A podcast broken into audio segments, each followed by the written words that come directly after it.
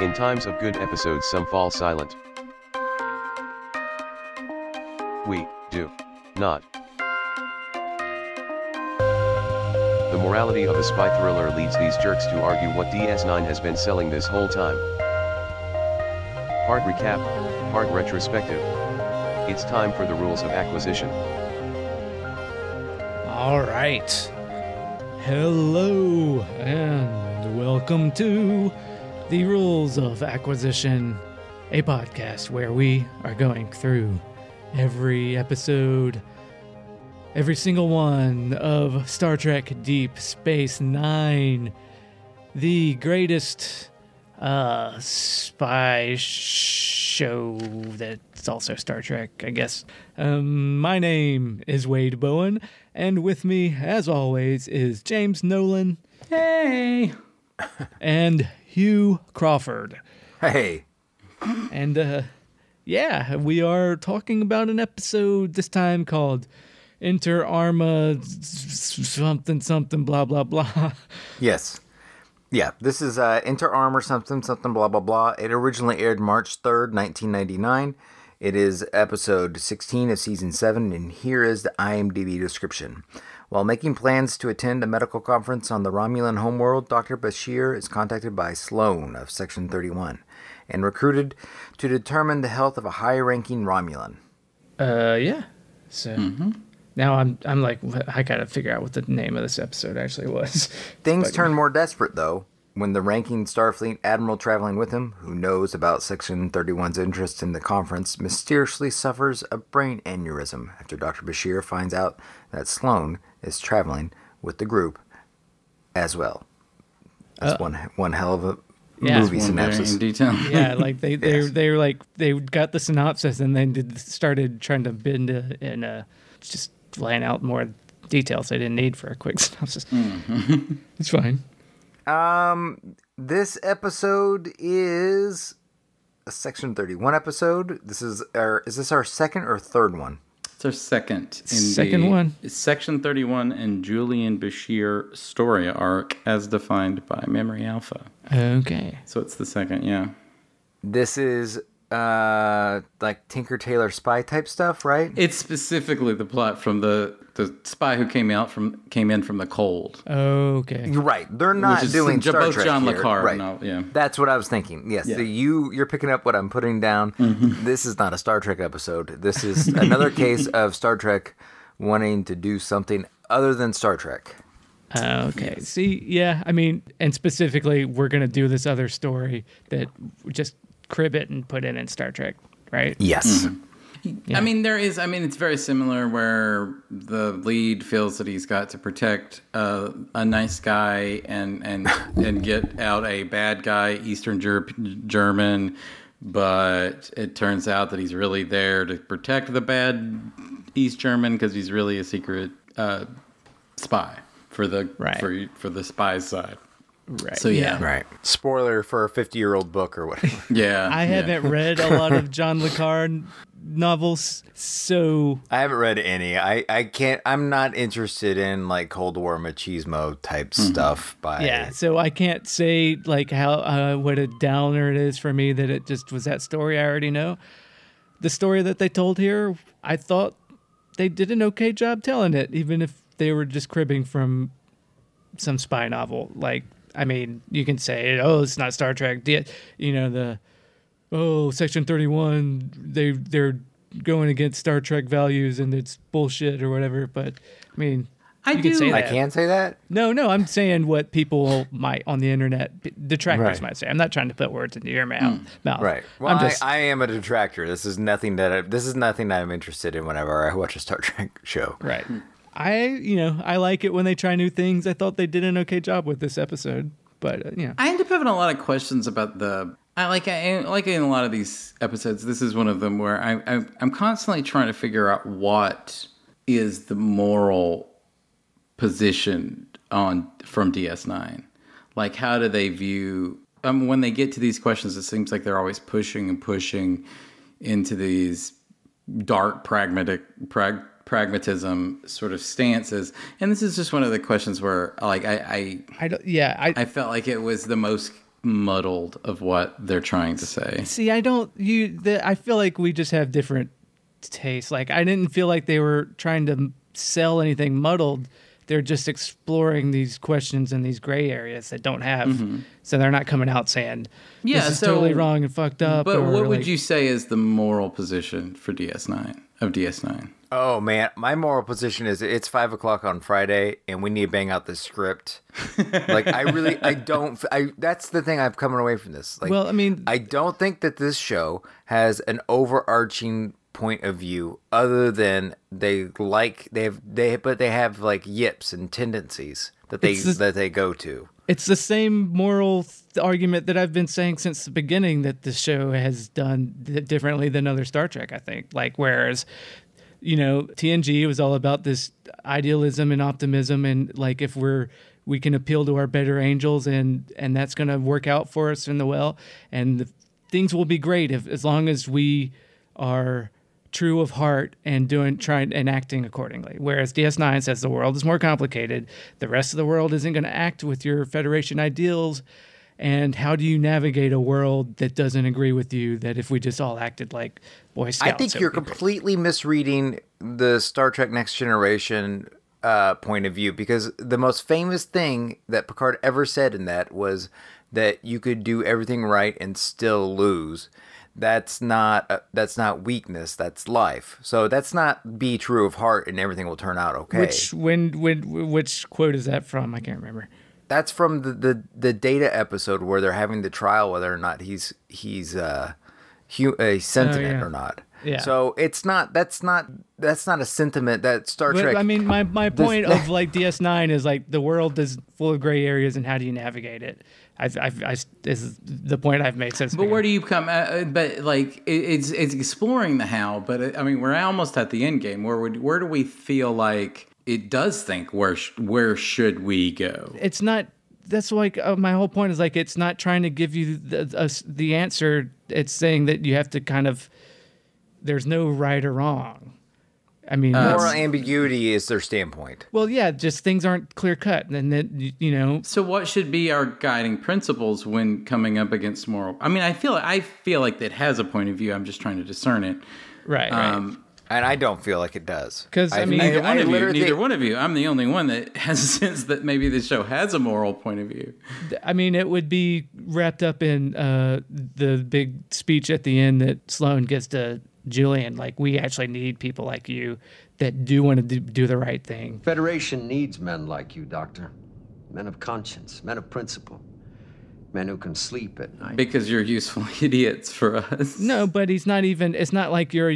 There's that as part of Sloan, but also there's not just the pragmatism. He's like, I know I'm I'm a fallen individual where I'm all about this brutal pragmatism, but I want there to be the Federation needs men like you. You're also the reason Section 31 exists.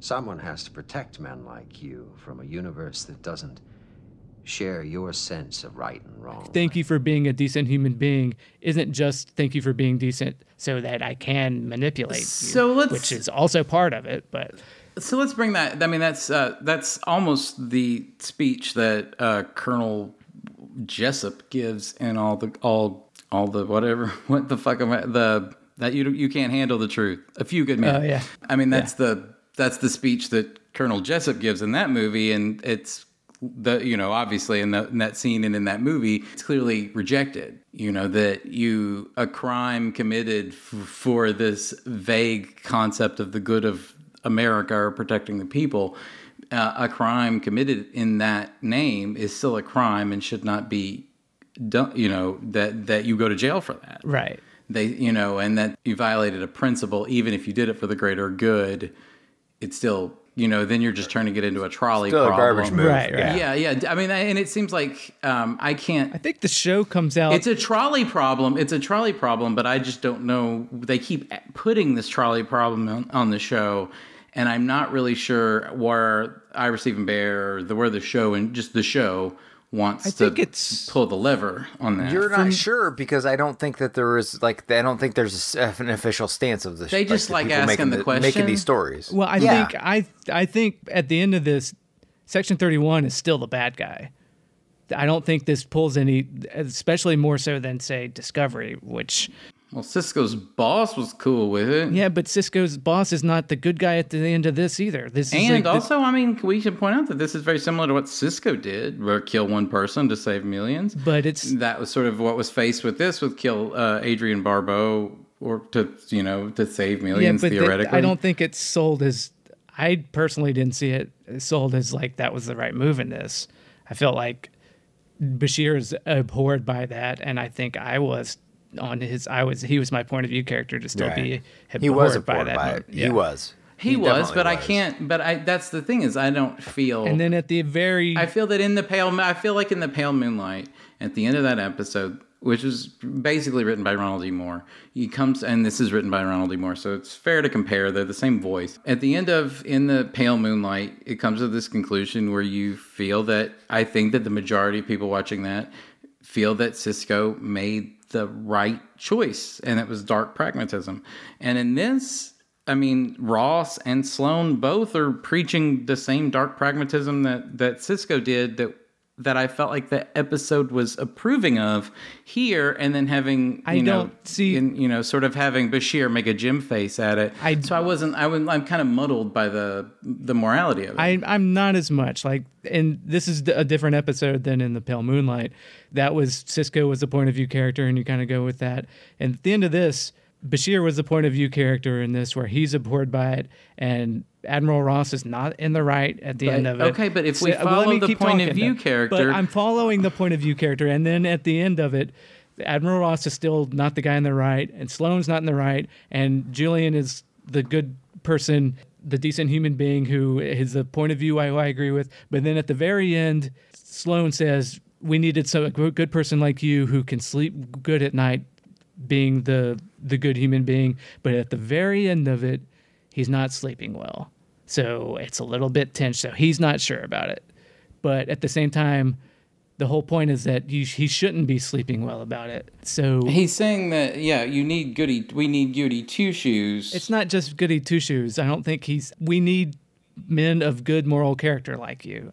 I don't think it's like a so that we can run around and have bad moral character, which the realm but needs because for the we're good doing, of the realm. we're running around. We're running around with our bad moral character because we believe in you. Uh, But I don't. I'm just saying that the same show is giving you these opposite sort of messages, and but I this is two different episodes. They can it's give written you by two the, okay. different. Um, okay. I know it's like don't. I mean, you're. I'm not trying to cut you off, but I'm just trying to get my point out. Yeah, I mean, it's two different. It is written by the same guy, and I agree that it, it might be a little bit different than that other episode. But this this episode, I felt like was doing uh, something slightly different. Yeah, I feel like from episode to episode with these characters, they do whatever they want. Like I don't feel, feel like there's a unifying point of view or, you know, something they're trying to get across as together as a team of writers. Star Trek Deep Space 9 feels feels the most disjointed out of, out of all of them. Of all the Star Treks almost. Or as I mean, if you Uh, take from that a morality perspective. right from a morality's perspective. Yeah, I mean, I wouldn't necessarily. I don't think they have like a set of set parameters for their morality that they're trying to like navigate us through as an audience. Yeah,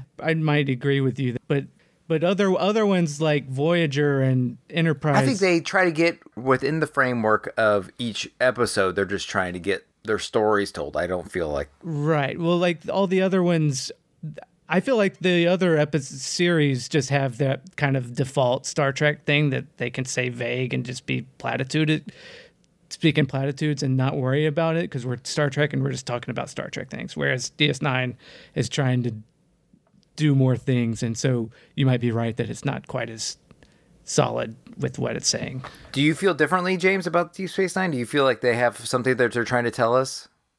it makes me wonder did I, you know, and this is maybe self reflective, but maybe what did really gravitated to me and spoke with me the first time I watched DS9.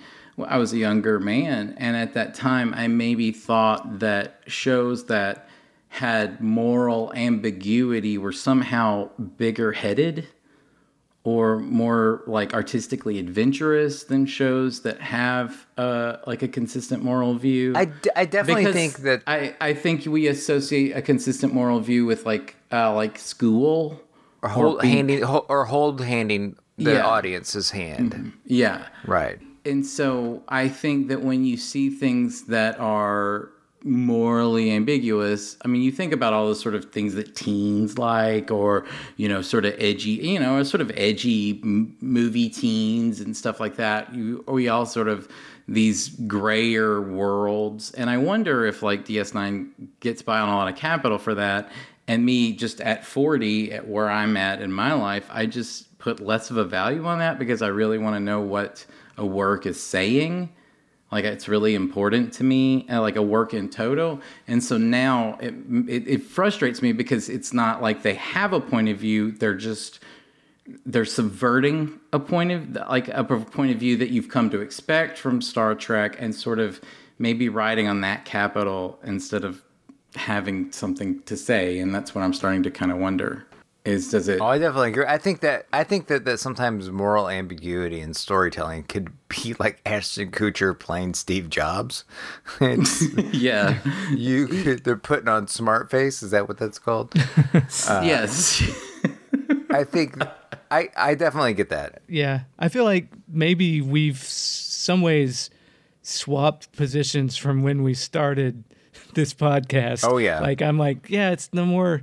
Like I feel like y'all were more arguing for this nuance, and I was like, oh no, it's I'm here for the Star Trek idealism, and now I'm like, I'm I'm here for the not idealism and just exploring the human darkness or blah blah blah or whatever. Mm-hmm. And you're like, no, where's my fucking idealism? This is Star Trek, and I'm like, well, the whole this is doing something, you know. Right. And I want to be clear. I don't want to like the moral ambiguity stuff, and that wouldn't be the problem if I felt they were leading to it. Like it doesn't even. ha- It, I'm not like okay. I'm not saying that it has to be like you know Marx was right. I'm saying that I don't even know if it's moving to a more nuanced theme. I don't even know the theme of Right. it. And well, that, these episodes feel like karaoke. I think that's a problem. Right. That's another. But but when you take these big swings at moral questions like this, when you take these attacks that are showing you. I mean, what they're doing is going through. I mean, they said the spy co- uh, came in from the cold is a Cold War novel. You start dissecting these mis- what we all assumed in the '90s were mistakes of the Cold War, and you start sort of making a case for them like they do here. I mean, because the uh, in the pale moonlight is very much like the Gulf of Tonkin, which, as we're recording this today, our government is actually trying to do with Iran, like tonight, Yeah. by fabricating some bullshit. But that's like what Sisko did, and it made sort of a defense of that of that Gulf of Tonkin, and this makes a defense of these sort of killing good reformers to to prop up bad actors because that helps our interests that kind of stuff and it's giving a case and a voice to that and that's fine if you think that some of the excesses of the cold war were necessary for peace ira steven behr or ronald d moore maybe I feel like at some point you need to start making that point clearer but if you're just like wouldn't it be edgy if we made a defense of the gulf of tonkin or something like that then I don't think the show is doing that. I don't think I just the think they think that. John Le Carre's cool. I don't think they're Yeah, thinking of that. Probably, thi- but I think there's truth in John Le Carre novels that they're exploring. Probably. I don't know. I don't think so. I don't think know. I mean, in this I don't story, think there's. like- I don't think there's. They're, they're hunting specific truths. I think they're just doing a cover song. Mm-hmm. Sure, but I mean, there's there could be something in that cover song that is actually reflecting actual th- things instead of just being totally gibberish. It's like if I went to the bar and I s- started singing "Don't Let Me Down," but I'm not really feeling like I'm want somebody to don't let me down like I like the original does. Like I, I think something's lost when you do a cover I- song. but you don't know. Did, we all admitted we're not terribly familiar with those John Le Carre books. I mean, I'm, I'm going off with all the other covers that I am familiar with. All the westerns, all the the Godfather stuff. Like, right. I'm- well, I'm just talking about this episode, and I thought it was actually pretty. I thought it was a good episode. Well, but- Yeah, I mean, I thought it was probably, I thought it was well written, and I love, I think that uh, uh, um, Sloan, what's his fucking name? William Sadler. I love that actor. William Sadler. I think he's great. I love Adrienne Barbeau. Big Swamp Thing fan from when I was a kid. That was a formative. Oh yeah, yeah. so I mean, like, I, I think it's well performed. I don't think it's fuck. It didn't make. I mean, it didn't make me want to fucking die. Like um, maybe some episodes did. Right, right. Some of these cover episodes.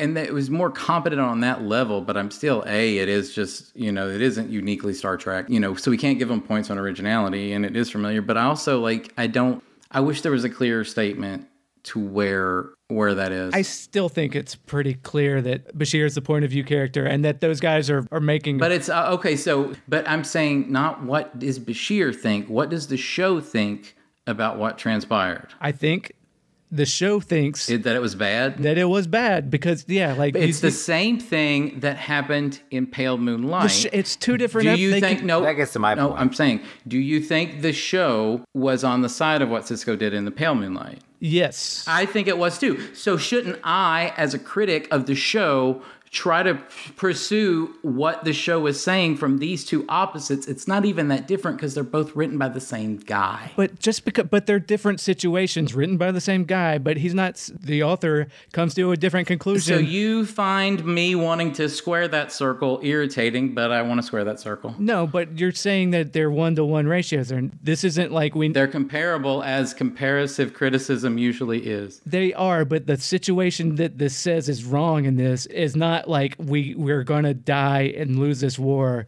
if we don't bring the Romulans in. This is Why not? like, I think they're both because this is saying this is a different situation. The head of the Tal Shiar of the Roman Empire is a stooge of the American go- of the Federation. it's a different situation because this isn't about winning this war. This is like setting up for the next one. That's so you it even. you so you feel that this show is advocating for a purely situationalist moral ethic. no, this situation is treated differently and comes to a different conclusion about this different situation than the situation in the pale moonlight. And there's no overarching moral ethic that guides the show, just whatever the situation uh, dictates. You mean overarching over the series, right? He's talking about the series though, from from episode to episode, right? yeah. Right, right. I'm trying to figure out what this show, what DS9 has to say about ethics. Ethics. Right. Ethics. I'm not afraid to use the word. Ethics. Skin Skinned away, you can't even trust a fix. Uh, right. And I that, and I'm what I'm telling you is I don't think I think they just like kick it around to get to the end of the episode think- when they're writing it, and I don't think that they care about an overarching. I, you're probably right. I really don't feel like I really See, don't. I mean, that's what I was getting at before. I feel like they're more they're more ex- interested in exploring this stuff than other Star Trek.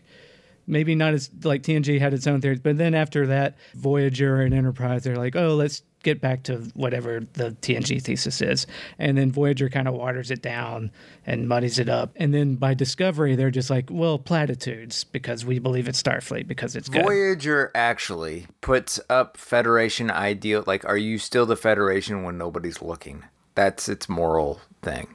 So, mm-hmm. right. like, who are you when nobody's looking? Is what Federate what Voyager is, is about to a certain extent. Mm-hmm. yeah. So if, if you're the if you're a federation or if you're a mark Maquis and you're cut off from your organizational's value organization's values, then who are you? Right. Mm-hmm. So I mean, so it don't that show actually did have a you know Right. And it's mostly it's made to match up with what TNG is doing.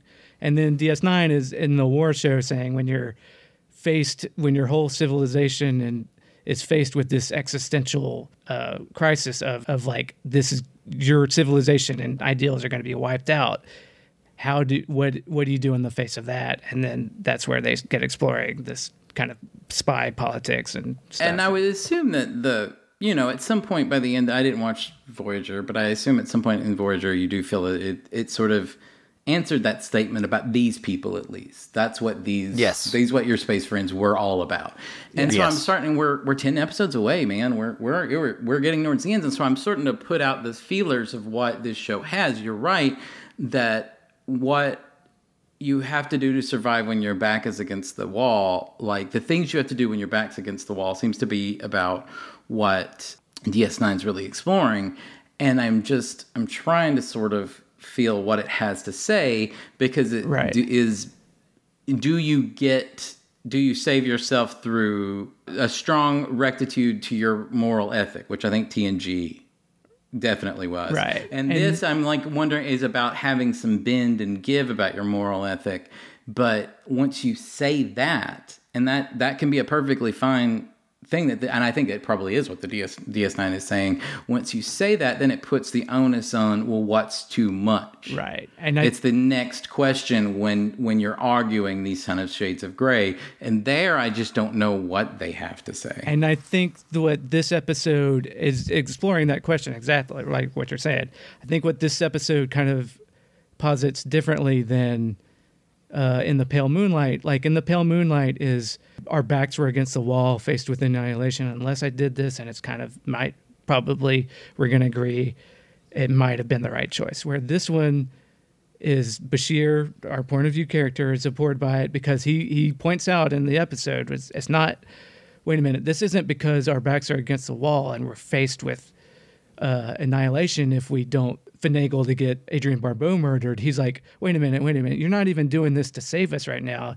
You're using this as praxis going forward, and you're thinking not about this war, but the next war with the assumption that we're just going to fight in an endless war after this, whereas our whole ideals of Starfleet is supposed to be what keeps us from getting into these kind of conflicts and this kind of idealism that is what prevent what makes us better than we used to be as humanity and now with section 31 this the bad guy still of this dark kind of cancer on the show is that if we go your ways then we're not thinking about how do we, we avoid wars we're thinking about how do we win the next one and i think the show I don't even know if I agree that that's the theme of this episode. But he literally but says he that. says that no, he, I know, I know that, I know that. he literally says that in this episode This war isn't over.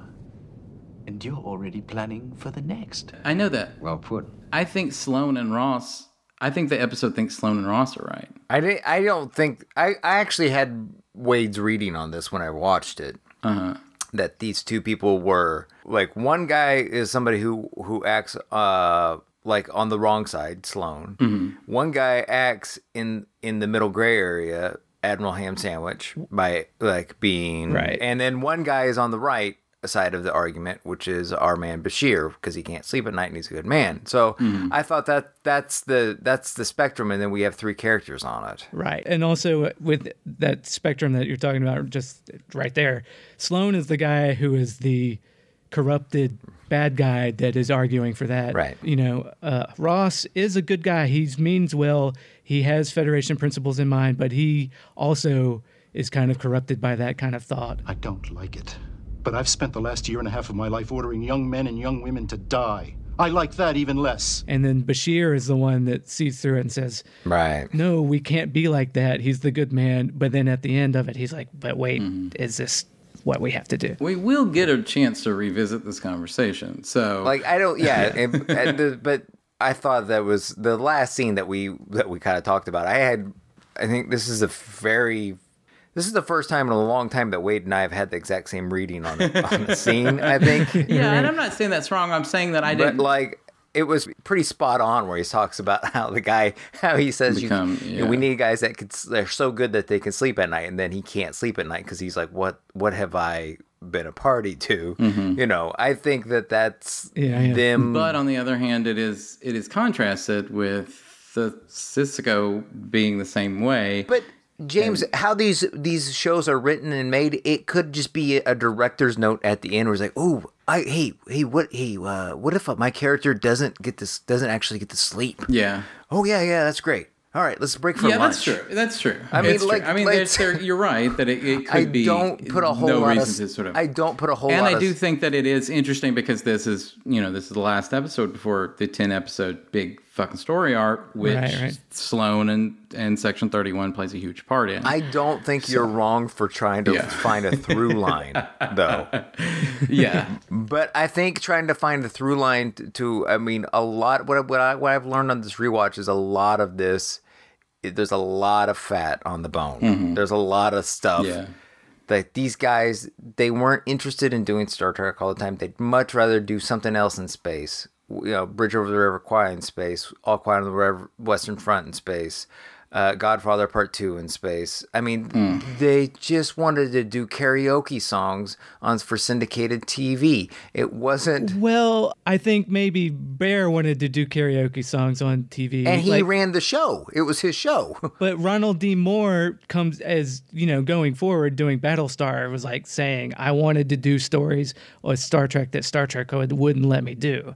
And he got to do more of that in DS9 than he did in Voyager and Dexter going forward. That's why Caprica failed is because because Ronald D. Moore went hard into the paint with serialization. What people liked about Battlestar Galactica hmm. is it one one episode ended, you immediately had to start the next one mm-hmm. because of how it was paced. Yes. That's what people liked about the show. Nobody cared, cared about the world of which it was set in. People liked the storytelling No, but m- Ronald- mode of serialization that Ronald D. Moore like went hard for.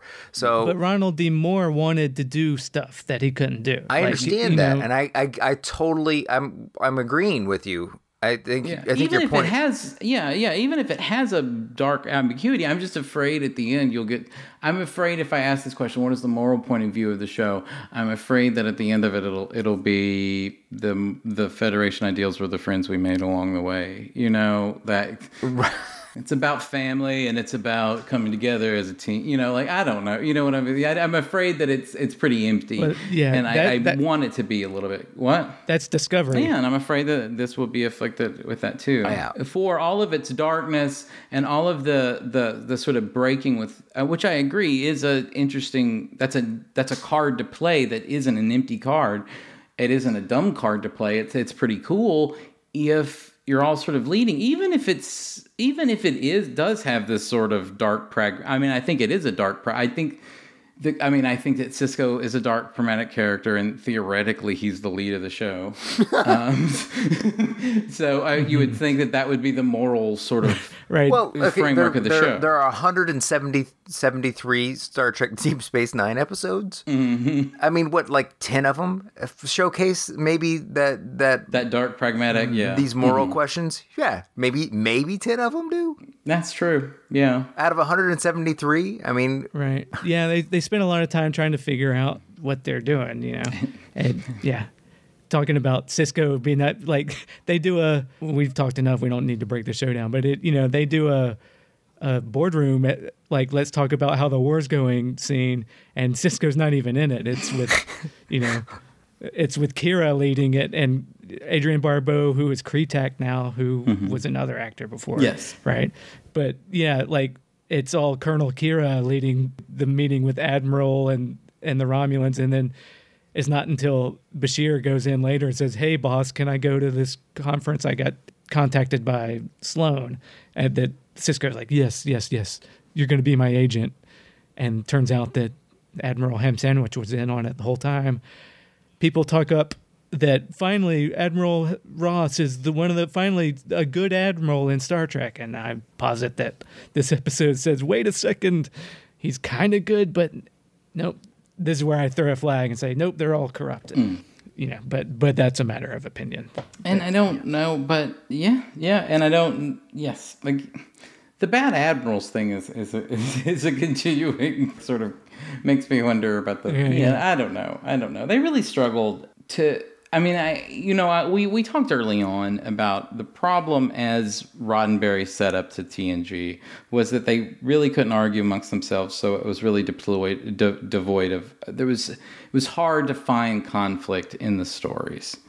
And so you had to struggle. And so they sort of broke that on this show and and and found themselves having you know to some degree found themselves having uh, a lot of sort of personal struggles and were able to sort of do these darker shows i mean a lot of it was you know you know you think of a show like duet which is probably the first heavy episode they did you know like morally heavy episode but it was sort of looking at a Nazi, you know, a Nazi officer in, in full with their guilt and sort of exploring their guilt. And ultimately, you end up feeling sympathetic for the guy and his guilt, but not that it's unfounded or undeserved. So it's just sort of looking deeper into character, but the moral framework is is still sound. It really isn't until I mean, it really is the pale moonlight that really does do a sharp break and introduce this like sometimes the tough call has to be made You know, at some time it, the, there is a trolley problem, and you do have to pick which way It's interesting to me that you've picked. I mean, these are the best episodes. uh-huh. These are these are you you've mentioned like three episodes to to be the representative Yeah. representation uh, viewpoint of the whole series. Yeah. and I really don't feel that way. I feel like there are six episodes, and that if you could pick, you could pick, you could pick some really dumb episodes and say that that was what Star Trek was really about. yeah. Right. I think there's little themes in it that set it up a little bit earlier. There's these there's probably six episodes that are just about that, but there's there's thematic elements in the show that bring up like the Cardassians post occupiers like and there's good ones and there's bad ones, you know, that that kind of shade of gray elements. Kira being a terrorist and Dukat's kind of though in, in later seasons he just kind of flips to a bad guy, you know, where he, hmm. so it, it you know it's not just all like oh it time it suddenly flips to being about these gray issues with in the pale and those moonlight. really is- issues are dealt with in TNG too. Like the there's good Romulans in the Yeah, yeah. Leonard Nimoy story arc, and there's you know you think of Ro Laren is a terrorist, And then so, Bajoran I mean, there are Yeah, they yeah, are yeah. sort of extenuating it. It's the it's that break that I mean, you're right. Eh, Hugh's theory, thesis, he could very well be right that they just kind of fucked up and had these dark breaks almost on accident and they don't hold water from a viewpoint perspective and that'd be disappointing if that's true but it, it probably is I don't think it's. I mean, I think they struggled for two seasons to figure it out what they were doing, who doing it all. They're honking on old TNG scripts, No, I'm saying at but the I think they start to. i'm saying in all the out Oh end, yeah, they completely lose their Uh, way. Wade, I think that oh, there's definitely some meandering. I mean, like last season was a unmitigated disaster. Mm-hmm. Well, we have different. I had differing opinions on a lot of those episodes. And y'all Okay, did. well, I, just within the framework that we're talking about with these episodes, with the through line, i- it is. Mm-hmm. I mean, I saw what they were doing with some of those episodes that y'all hated I so mean, no, much. I'm no, no, no. I'm not talking. I That know, was- no, I'm not talking about what what they were trying to like.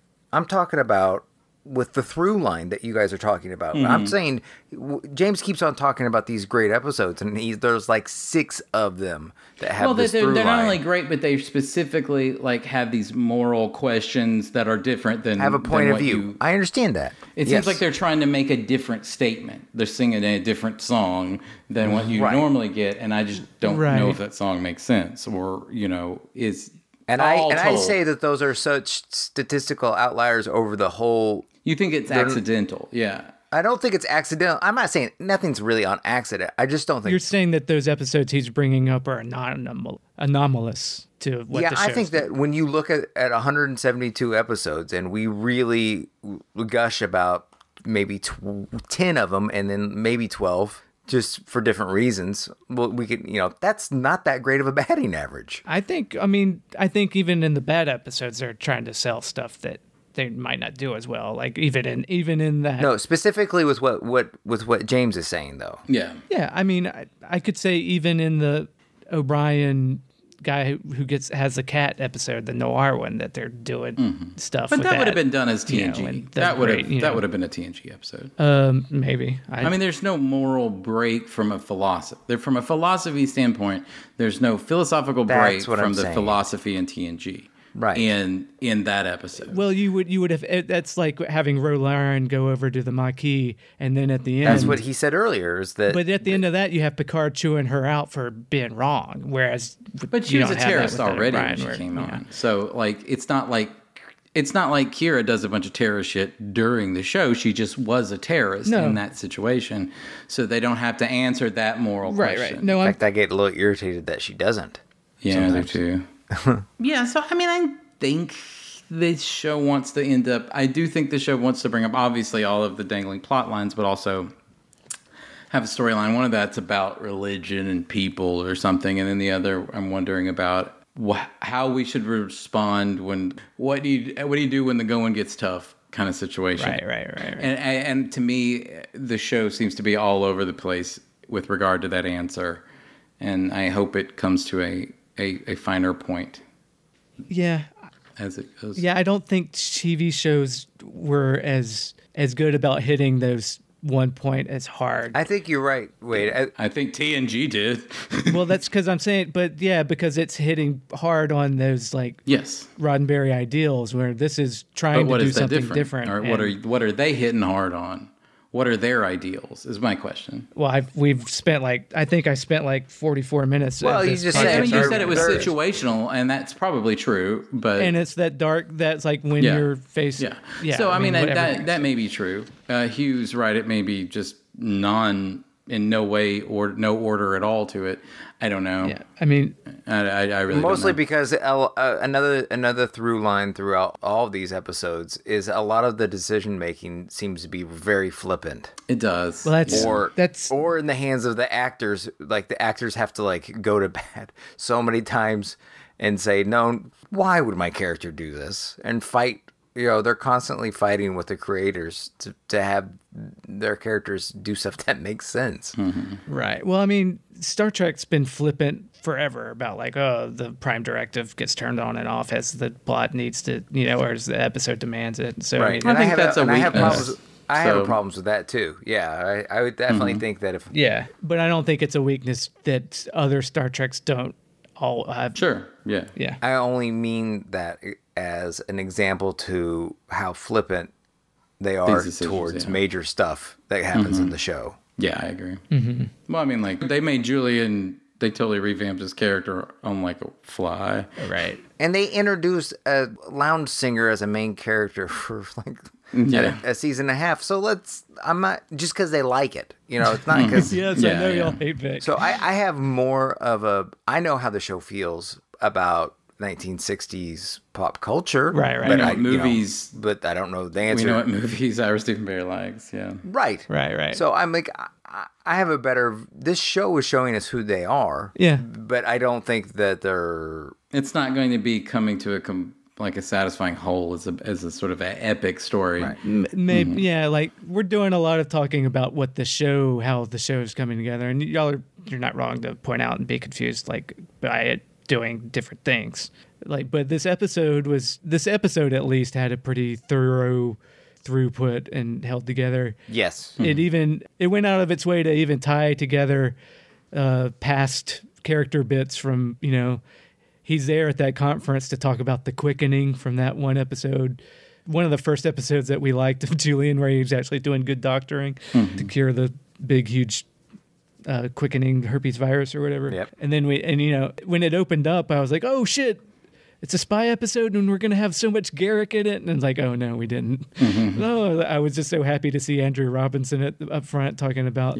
He's talking about like how his time on Romulus, which has been mentioned before, in his episodes where he's being emo about his dad or whatever, and we learned that when he was a gardener on Romulus, and he won't say what he was doing, but we learned in other episodes he was probably assassinating people And writing a whole book about well, there's a whole book about that time. Oh right, So, yeah. Um, yeah, I, and I would uh, to to sort of ask. I mean, they are trying to ask big questions in this episode. The term that the the Latin term that that's the title inter arma enim silent leges or leges is it's Cicero and it's like in times of war law is silent but where uh, Ronald E. Moore got the quote from was from a a book written by William Rehnquist the Chief Justice Oh boy. about um, Lincoln's suspension of uh, habeas corpus uh, at, at several times during uh, the Civil War. And that's what the book is about, and it's got that title.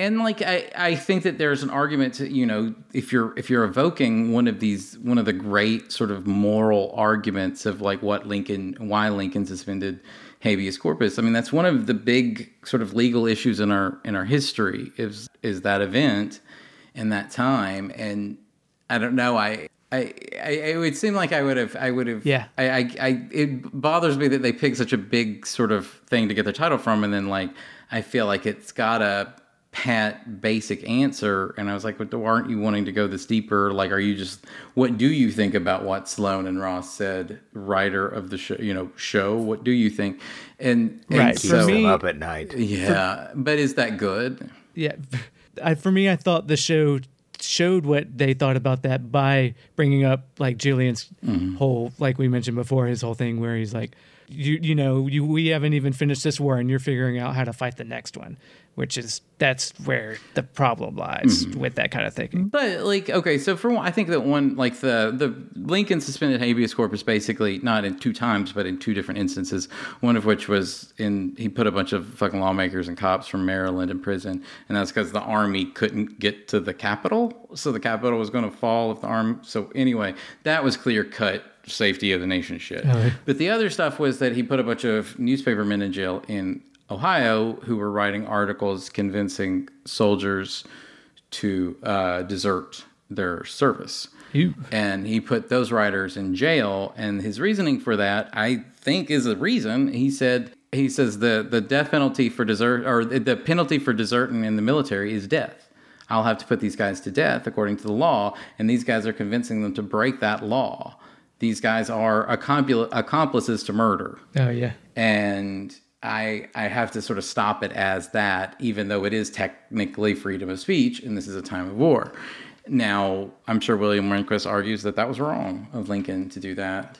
I it just it seems like a loaded question, and it seems like I don't I don't know, and it seems to pick that and that quote, Yeah. and that book is your theme and thesis. I'm kind of like mm, you're asking these big questions too. Maybe you should I don't know, have a better, uh, have a clear cut answer to it because I don't think, I don't think the argument is necessarily one sided. I think having the head of the Tal Shiar being a stool for the Federation is probably pretty fucking advantageous to the Federation and saves lives. I'm sure it does. right So, but then you're sacrificing your principles. the principles of what Starfleet But is like you, you laid out exist with for. like you're sacrificing the principles to save lives. Yeah. Yeah. It's a trolley problem. So, uh, yeah but and yeah and you know and the Romulan being the big uh, Roman analog, but then when they he brings that up and Bashir instead of calling the Romulans like Rome is like what is this? This is the 24th century, but what is it like? Fourth century Rome or whatever it was. Mm-hmm. yeah. Caesar can do no wrong. Is that what you're saying? And you know, But I, to be honest, I mean, I, I, I personally found Bashir's argument in the end facile to the question being asked in a way that I didn't for Pale Moonlight. I'm not even saying that I think that you should be able to kill people for the good of all people. I'm not saying that, but I'm saying that I, I don't think that his answer held was overwhelming Ross and Sloan's answers. No. So that's what I'm thinking. So I'm like, No. what does the show think? I think so I don't know. Yeah. I think it's a it's a food for thought thing where it's like, Yeah. well, now now you you Yeah. were a good man who slept through mm-hmm. the night. Now Yeah. you've got like something like you've been presented with a problem you don't know the mm-hmm. answer to, and it's going to keep you up at night, right? And I'm not demanding that they have an answer. I'm Right. just saying that that seems to me the start of a conversation that leads you into the big 10 episode series where a large part of the war hinges on something that Fed Section 31 did mm-hmm. and you know the morality of that. So I, I i think it's starting a conversation and I, that was what my whole point of bringing this all up was is like let's start the count. Where are we at on the more you know let's start let's track that now. Right, because right, i think we're in the end game and it's starting to want it looks like they're wanting to say something but i don't know what it is. Right, right. so Yeah. We get Sloan as an entomologist, assistant director of the United UFP Department of Cartography, but they, the the Romulans being like, never say die. What the fuck does that mean? It's like, well, it comes from lame some lame poem I never, I didn't know that that saying came from a 19th century poem that was based on the Merchant of Venice. I was like, oh, okay. yeah Hey, I learned Yeah, something from this episode. I, I'm sure Ronald D. Moore had to go look that up. That was a half a morning in the L.A. library, Yeah, right. or whatever, Silver Lake Library. right. Because I, I, I can't imagine that anybody just knows that off the top of their fucking head that isn't employed at a university. Right. Maybe he learned that he learned that in college and it stuck with him, and he's been waiting for a script to put it. In. Yeah, in. that's one thing. That's a Yeah. deep cut from college. the the guy has Tuvan syndrome. Was that's not anything like what Spock's dad had, right? I think It is what he had. but has, it right? affects Vulcans, Romulans, and Rigelians. I thought it. I thought that's what he had. Yeah, I thought I thought it was that what Spock's dad. that's had. what Spock's dad had. Yeah. I wasn't sure. I'm, I'm asking because I'm not sure. Yeah. Because that made him all emotional or something. I don't remember. I think it's like a Huntington's before. I'm just que- I'm asking because I don't know. Vulcula Romulans. Right. Yeah. Uh, they have all sorts and Rigelians. What are Rigelians, anyways? Are they the big brain ones? No, I don't know. Because you asked that question and because we don't know the answer, we're going to lose face in front of our audience. right. Oh man. If you didn't ask the question, then we would- we wouldn't lose face. Um, you didn't ask. You don't know what Regalians are. Oh, you're not. You're not true fans. Hold on. Y'all aren't even watching the movie. Rigelian, hold on, hold on. Uh oh, there's some ugly looking fuckers. They got like uh, crab shit looking shit on their face. Uh, okay. They were in Journey to Babel, TOS, and they're in several episodes. Okay. I've heard of them before. I just don't. Don't. Are they psychic too or something? I, I don't know. I don't know. They look They're like they look like Native Americans with all fucked up crab shell looking shit on their faces. Mm, Okay. They don't look Vulcanish really at all. Okay. They just wanted to throw in another reference. I get it. Ronald, you know Star Trek inside and out. Yeah, he does some writing. Koval was the guy that's on their side that was looking like a he hated the Federation, but he's actually a, a plant and Cretak. Mm-hmm. He's like, no, she's on our side. She's she's great. She's a patriot. And then Admiral Ross flips that. And it's like, yeah, she's a patriot, so she'll fuck us if it's in the interest of their Romulans. So that's why we had to get rid of her. And he's like, but she was a good woman.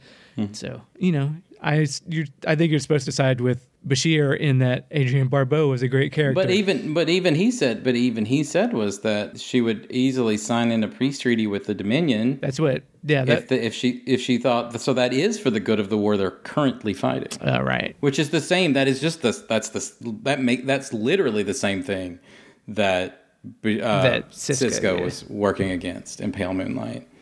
So it is. I mean, I think it's completely re re asking the question. I mean, it's of- it's it's not a. She could possibly do that. Yeah. I mean, but it's not like sh- if we didn't do this, we would lose the war. Like it's not set up in such stark terms that it is as it is in the Pale Moonlight. It's more of like a we're more willing to just instead of for survival. so it's the for sure. So it's the surety of the outcome. Is it the surety of the outcome that's the moral break? Well, yeah, because you only do it as a last resort. You don't do it as everyday praxis just to get the most advantageous position in every situation. You can't, you don't live like that. But when you're, And I and I and I mean I, and that is an argument. I just think it's it's it's pretty weak argument against the what he's saying. That's a glib answer.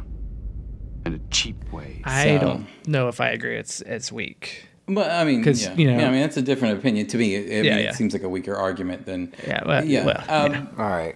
But I, I, I mean, I, I think that there's, you know, I don't know. I'm, I don't. I, it's not like a problem that the answer this that that this show doesn't answer the question. I'm just wondering at this point.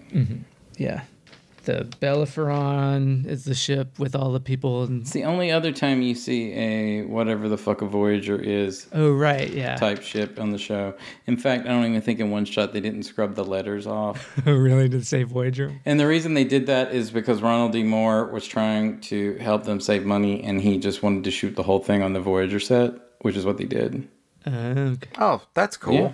Except for the final scene at the council, uh, uh, where uh, uh, Keanu Reeves' dad from Bill and Ted Uh-huh. uh, sentenced Adrienne Barbeau to death. the head of the Rome, whatever, the Romulan council was uh, Keanu Reeves' dad in Bill and Ted, Oh. which means That set looked almost like a set from uh, Bogus Journey. Oh, it they're- does. And this cat and this cast has two Bill and Ted's Bogus Journey actors, and William Sadler and uh, the dad, that him.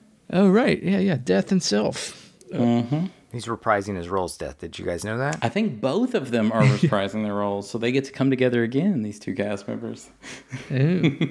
William Sadler played Billy, uh, not Billy the Kid. Uh, played uh, oh uh, C- Clyde Barrow's dad in the Bonnie and Clyde movie I watched on Netflix with. Oh, really? Is that the one? The Bonnie with the one with uh, Emile Hirsch with Speed Racer? No, no, no. This is the you never actually see Bonnie and Clyde, and it's it's uh, Oh, about Kevin the Costner and Woody Harrelson. yes, yes. Yes, where these two old the old Texas Rangers have been tasked with finding Bonnie and Clyde. Oh, man. Sadler's in that. It's a Netflix movie. It is, uh, you know, Not as good as Wandering Earth. well, it's. I could go on about it. I'm not gonna. So I'm, I'm, not gonna. I'm go watching. On. I'm uh, I'm sleeping on my cousin's couch on Saturday night, and I he we're left the television on, and he I start seeing ads for season two of a Kevin Costner show I've never fucking heard of. Oh, Yellowstone. Yellowstone. Yeah.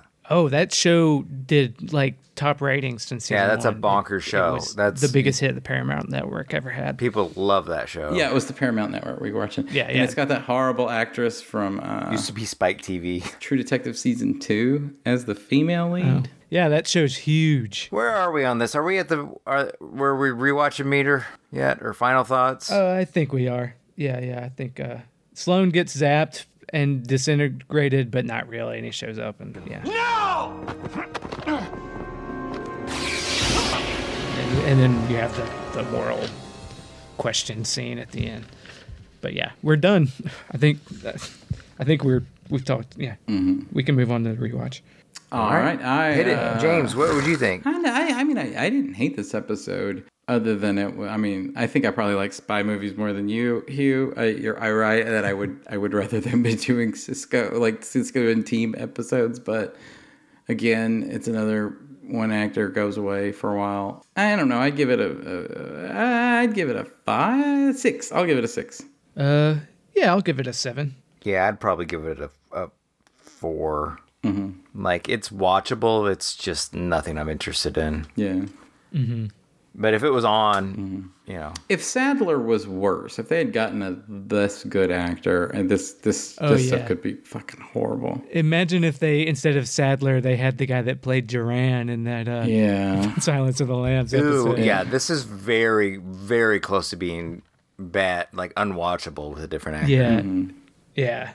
Uh, Brad yeah. Dorff would have Brad Dourif would have made the role fun too. Oh Uh, yeah. he, he makes every Damn, it's great. he gets he gets on Voyager, I believe. Brad, Yes. Oh, great. Yeah. All right.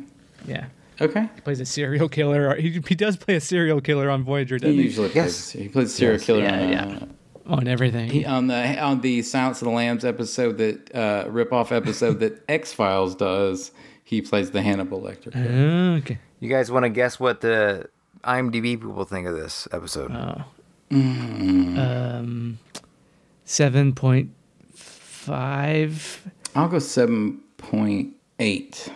they fucking love this episode. I was about to say I wasn't sure if It's it at was going to go. 974 votes, and it's at 8.4. Wow, this is one of the highest rated. People, they do have their, they have their. This is Ashton Kutcher as Steve Jobs. I think. I think people, Love their smart face or their they love their smart face. yeah. Instead of being vexed by what does this show actually think, Well, I think what, what's the Yeah. viewpoint? I think most people see this and be like, "This is so." Yes, these are good questions. Yes, these are good questions. I, Yeah, I, not I'm treat me them. like a kid anymore. They're asking the tough, Yeah. and that's definitely what I liked about it when in 2005. This show's asking the tough questions, man. We're not fucking snowflake babies. This is a real world. Right. It's dark and shit's weird and complicated. Right, and but now, now, but now it's like, well, every time I read the news, I like Uh, yeah, my head, my face Right. wants to explode and with dark, complicated. Yeah, I mean, it's not Zack Snyder. It's not Batman versus Superman here, but I think yeah, morally it's it more is. so than you get I think Star Trek. definitely morally it is. I don't think it is. I think, it's, definitely thinking. Dude, It's not.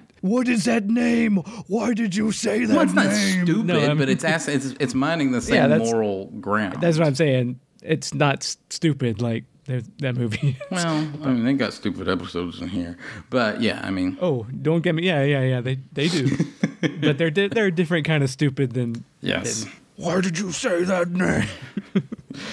yes. I, I I do think it maybe it views like it like we always often say that Zack Snyder liked The Watchmen for the wrong reasons, and that's evident in his movie. Yeah. I think maybe the edgy thing that gravitated him to the what he saw in The Watchmen is is Ira Steven Behr is is sort of um, he gets sort of distracted by that same whiff of uh, whiff of snatch.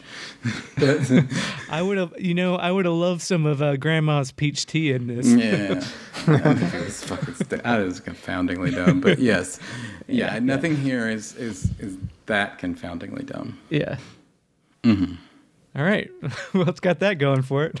Yeah, well, I guess we were tougher on this episode. I just, I, I, I mean, I didn't mean to be. All right, well, what about next week, guys? Next week starts the shit, man. We are in the shit. Oh, yeah. uh, Penumbra, and uh, it starts the ten part series. And uh, yeah, Yeah. Next next episode is where we really start. Exp- it's a, basically next episode kicks off a uh, well, maybe or maybe not, but what I you could al- almost see as a modern season of television of only 10 episodes telling a story. Yeah.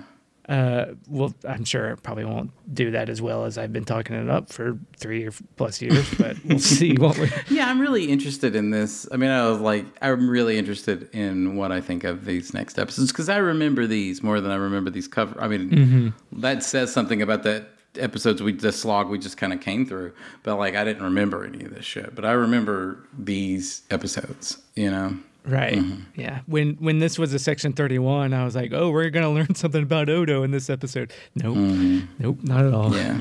Spoilers, I guess. But You get yeah. no spoilers. So All right. we'll see. Well, you want to mm-hmm. outro us then? Wait. And I do know that I don't think I'll like the Kai Winn stuff. That's I'm laying down a marker, but I Oh, am yeah. gonna remember. I don't remember loving that stuff. Right. oh, I know I do. Yeah, so give us a call 917-408-3898. You know the drill there. We want to hear what you think. Follow us. Uh, go to kickersofelves.com, Kickers Podcast at Twitter. But then also, most of all, uh, I'll love you the most of all, Scarecrow. If you go to the Patreon at patreon.com slash kickers of elves and chip in, support us, and we'll give you, and there's all sorts of other audio content that we have over there for you to check out to give you something back too. So, yeah, do that. All right. Well, that wraps it up for this week and another episode of Star Trek Deep Space Nine. Well, we hope we come back next week as we talk about. Uh, Are you whipping out another your Walter of- Brennan? Yeah, come on back now. You hear? so that sounds like, huh? come back next week and as we go through another episode of Star Trek Deep Space Nine. For Wade, James, and Hugh, three to beam out. The book the world could not lay down now stands with the great motion pictures of all time. John Le Carre's magnificent best-selling novel, The Spy Who Came In From the Cold. What the hell do you think spies are? I don't even know how to end this one, but there you go. Help these assholes out, I guess. Or don't. Nobody can make you do anything. Don't listen to those other podcasts who tell you differently.